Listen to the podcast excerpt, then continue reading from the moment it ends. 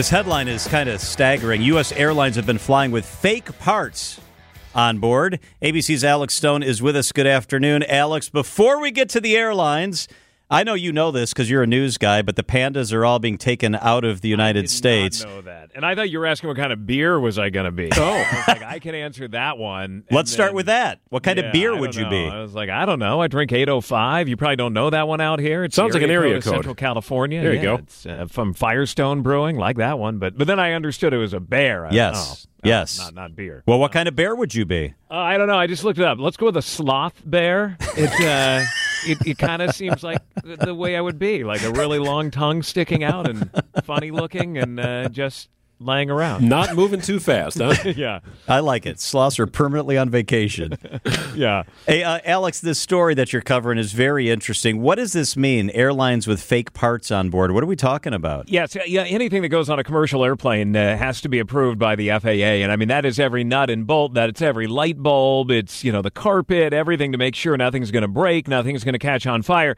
So the allegation is that there is a tiny company in the UK called AOG Technics. Almost no presence. It looks like probably being run out of a, a home in the UK that was somehow getting deals to provide parts to the airline industry. And the company even allegedly had uh, fake stock executive photos on its website that they weren't real people. They have been allegedly selling these parts with fake documents claiming that they were approved to be in the air.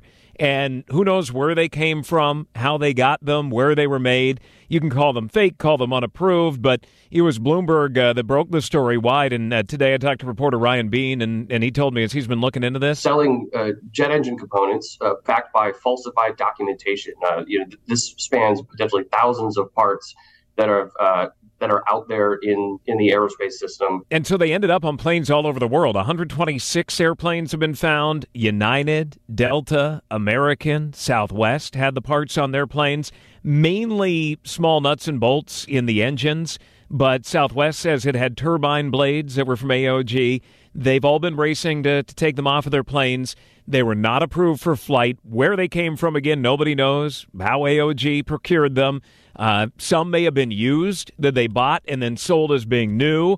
Others may have been made for them or you know gotten in some way. Uh, they don't know. And, and he says A lot of this case is still something of a mystery, but what we do know is that as far back as 2018, uh, companies and regulators have found that parts were sold by AOG. We don't know where they came from in, in many cases, but they were being sold um, as something that they were not. So, guys, it's been described to us. This is like when you buy a cell phone charger off Amazon and it comes from China and it's not authorized. You don't really know how safe it is, but and Apple, you know, doesn't suggest it, but it still works with the the device. These nuts and bolts still worked with the GE engines they were being put on, but with the the risk of not knowing how they were made or you know if they were going to hold up. So, same kind of thing here. That yeah, they worked. They were probably fine, but nobody really knows. And, and most airlines say that they're removing them.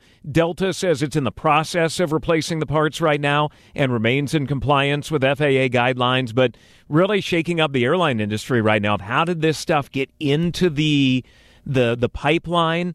How were was this company allowed to uh, you know, give and sell parts to so many of the biggest names in the airline industry when really it had no reputation. The the guy who ran it wasn't really known, and apparently uh, fake stuff. Alex, this company had to get on the radar of these major airlines who I'm sure have preferred vendors for just about everything from wearables to engine parts. Uh, how does it even get to the point where they're able to purchase from this company? That is a good question. And uh, the airlines are indicating that they didn't directly do the purchasing, that they purchased from somebody else. And, you know, that is this chain of a supplier to the supplier to the supplier, and that it started low in the chain and then went all the way up. And that because there was fake documentation with it, that none of these other suppliers knew that this stuff wasn't real. But seems like that it just kept going, you know, that uh, the, the first person offers it up, and the next supplier buys it and then offers it up to the next one. And finally, it's at United or Southwest or American, and then it's on the plane. But as an industry, they're saying this has got to really, you know, wake up a lot of folks for uh, making sure that, that what's getting on planes is a real deal. We've seen it in pharmacies before of fake drugs getting into pharmacies or, you know, any number of different industries where, yeah, hospitals where how did that stuff get in there that, that wasn't approved and, and wasn't the real deal? We've seen it before, but but in the airline industry where they are all about safety and all about making sure that everything is signed off on by the FAA and everything is the way it should be, how did this stuff get in there? They really don't know yet. ABC's Alex Stone. Interesting story. Thank you, Alex. You got it. Later, guys.